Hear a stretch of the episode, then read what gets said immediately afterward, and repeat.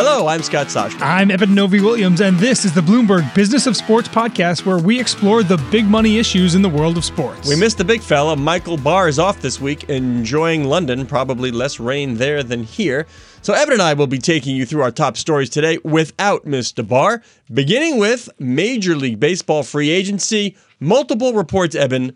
The Yankees, surprise, surprise, are readying to offer former Astros pitcher Gerrit Cole two hundred and forty-five or so plus million dollars. I'm not going to say that Scott Boras's job is easy necessarily, but I feel like on this one, Gerrit Cole's agent, uh, I feel like it might be a pretty easy uh, negotiation. Just ask for more and then sign with the Yankees. Say no to everybody and then ask for another bid. Do you think he's going to prepare one of those giant books that he's known for? You know, breaking down the statistical analysis of what he's worth on a rating point on an RSN.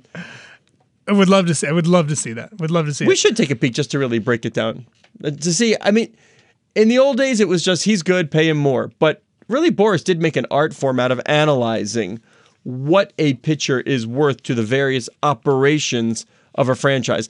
Each person spends this much in attendance and concessions, plus, uh, especially at the RSN berth, what a ratings point means to advertising. And we all know the Yankees' business plan. Some teams do not predicate everything on winning, and that's okay. But the New York Yankees, the entire business plan of the team is predicated on being a premium brand, which means you better win. And that number you mentioned at the beginning, $245 million, if that is indeed the number, uh, that would be the, the most expensive pitching contract ever given to a Major League Baseball player, Top- right? Do you remember like David Price got two hundred and seventeen Yeah, David. There, there's four pitchers right now on two hundred million dollar deals. David Price has the biggest, and then it's Clayton Kershaw, uh, Max Scherzer, and Zack Greinke. Um, and just if you do the averaging out, if it's a two hundred forty-five million dollar deal for Cole, thirty-five million dollars a year, that is also a record. Right now, Greinke's deal 34.4 million, Right, so it's it's it's just topping Greinke's deal on a per-year basis as well. Now, if you look back, I mean, I know that I'm going to ask you to opinion a little here. Have any of them been worth it? Oh, I mean, Greinke, you'd have to say no. Price, I think you'd kind of have to say no. Been a but- define worth it, right?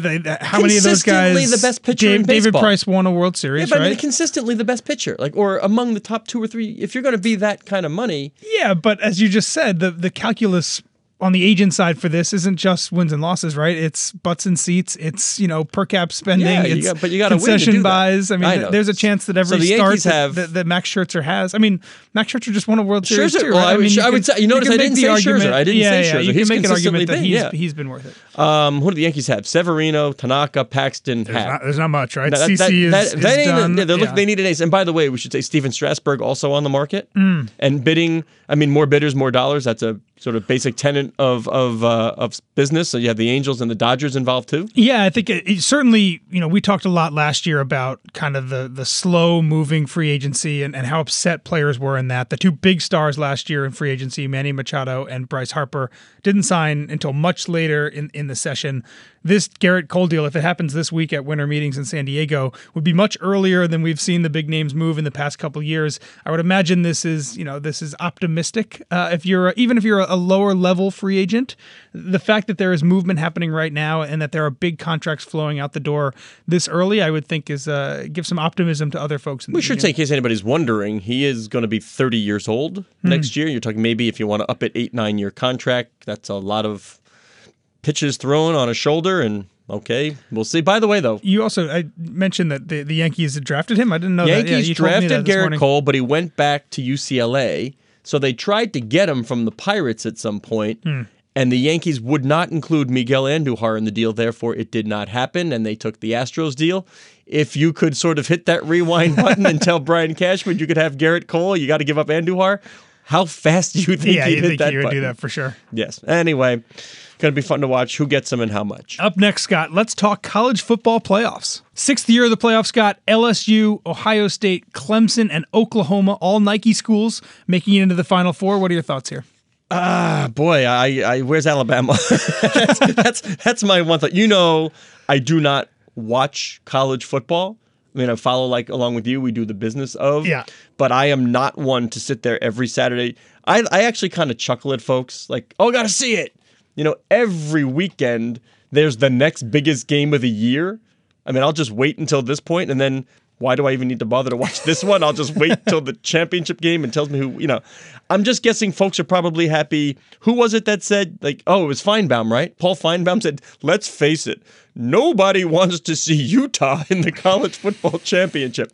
I feel bad Oh, for they Utah. lost said- their game, but yeah. they lost. Yeah, they had a shot. Um, hey, my, my immediate reaction is that casual football fans will know these brand names. Everybody knows LSU, Ohio State, Clemson, and Oklahoma. These are big time college football programs. I'm sure you're going to have some numbers for me in a second on how much money they generate.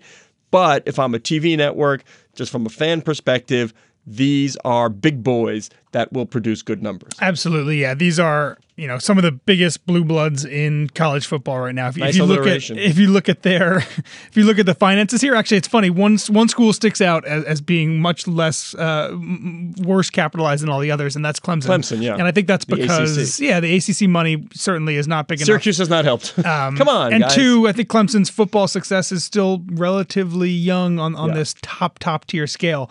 Um, but they all all the athletic departments have budgets over 120 million dollars. Ohio State leading the way there with 203 million. Um, but if you look at the football profit, Ohio State makes 64 million dollars profit every year on football. And they Ohio State, if I'm not mistaken, they do give lots of money back to the university. They give some, yeah. They're one of those schools that is, you know, is is is in the red uh, or in the black, sorry, and therefore gives money back. Uh, Oklahoma, seventy three million dollar profit on football. Fifty Pat, five Patty million. Coates, by the way, our colleague Peter Coates. yeah, You don't get. I'm guessing you don't get a lot of New Jersey kids who go to Oklahoma.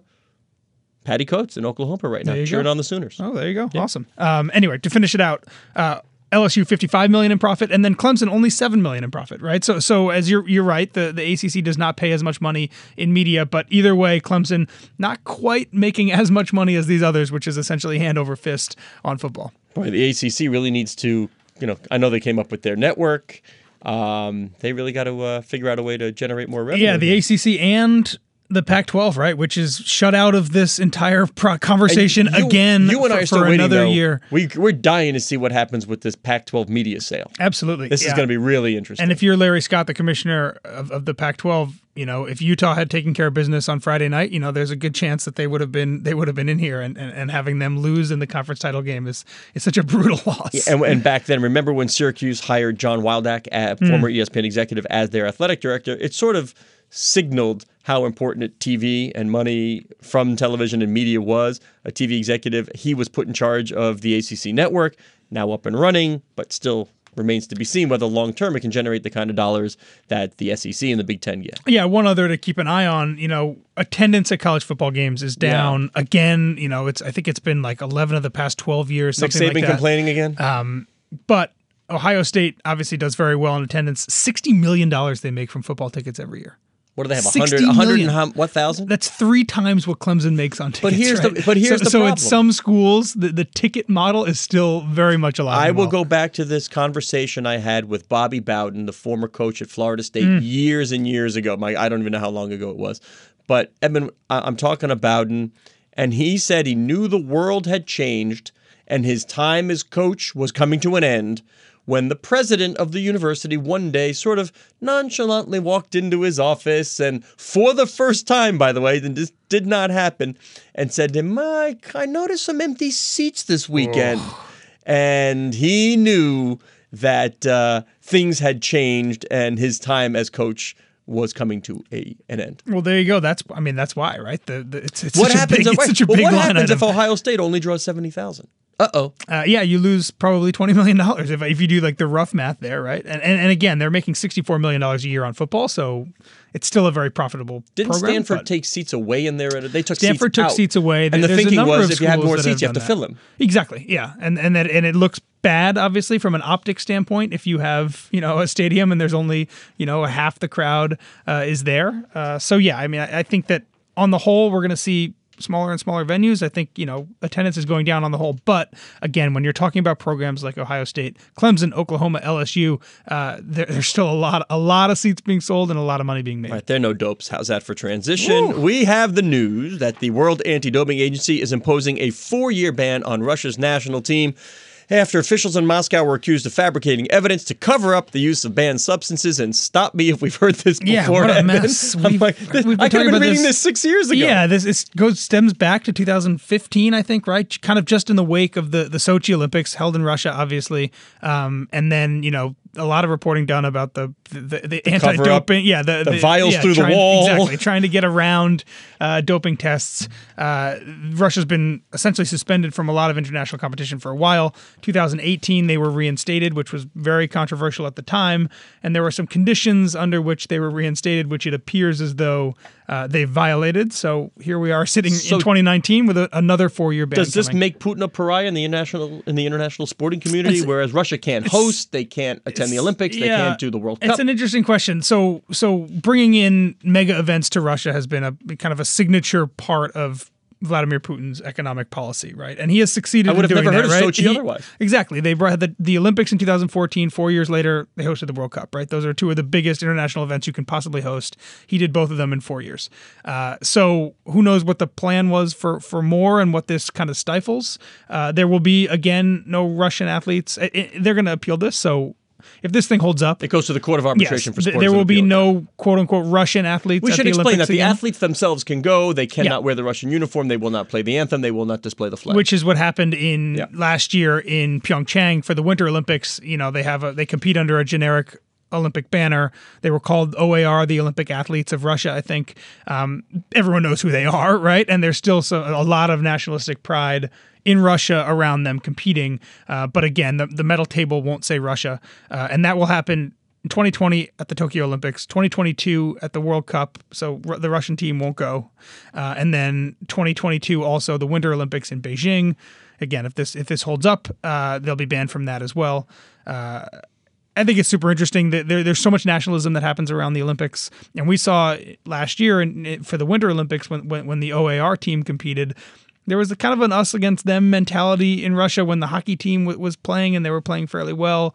Um, you know, there, there was a lot of, of of rallying around them. I would imagine this is going to get spun in a way in Russia that that has a you know unfair decision against us kind of mentality. Uh, one of these days, you and I, we need to delve into sort of the uh, the money behind the testing, who gets the testing, how much, the, where the money comes from. Totally. Yeah. Um, and one other funny one that I read real quick in a BBC story on this. Um, so 2020 Euro Championships, the big, you know, national uh, Soccer soccer, competition, competition. Um, Russia's hosting. St. Petersburg is one of the host cities in that. Uh, Russia is allowed to compete in that because WADA does not recognize UEFA as a major event organizer. Which I think is very funny because you could probably It's make only one of the argument- biggest yeah, the, yeah, the Euro tournament every two year- years after the World Cup, it's Exactly, like the one of the one of the biggest the international sporting events in the world. That's good Um, but there you go. You will see Russia competing in uh, the 2020 uh, Euro event as well. This has been the Bloomberg Business of Sports podcast. I'm Eben Novy-Williams, along with Scott Soshnick. We are here every Monday, Wednesday, and Thursday. Perhaps absolutely maybe takes his uh, ins and outs, goes on vacation, that sort of thing. We explore the world of money and sports. Join us again at the end of the week. We're speaking with Zion Armstrong, who heads up Adidas' North America business. It was a fun conversation. I like that he came in really head to toe Adidas, literally You head, have to, to. head to head to toe stripes. Scott was not I was wearing my Nikes. You can hear about that when you listen to the show. You are listening to the Bloomberg Business of Sports on Bloomberg Radio around the world, online wherever you get your podcasts.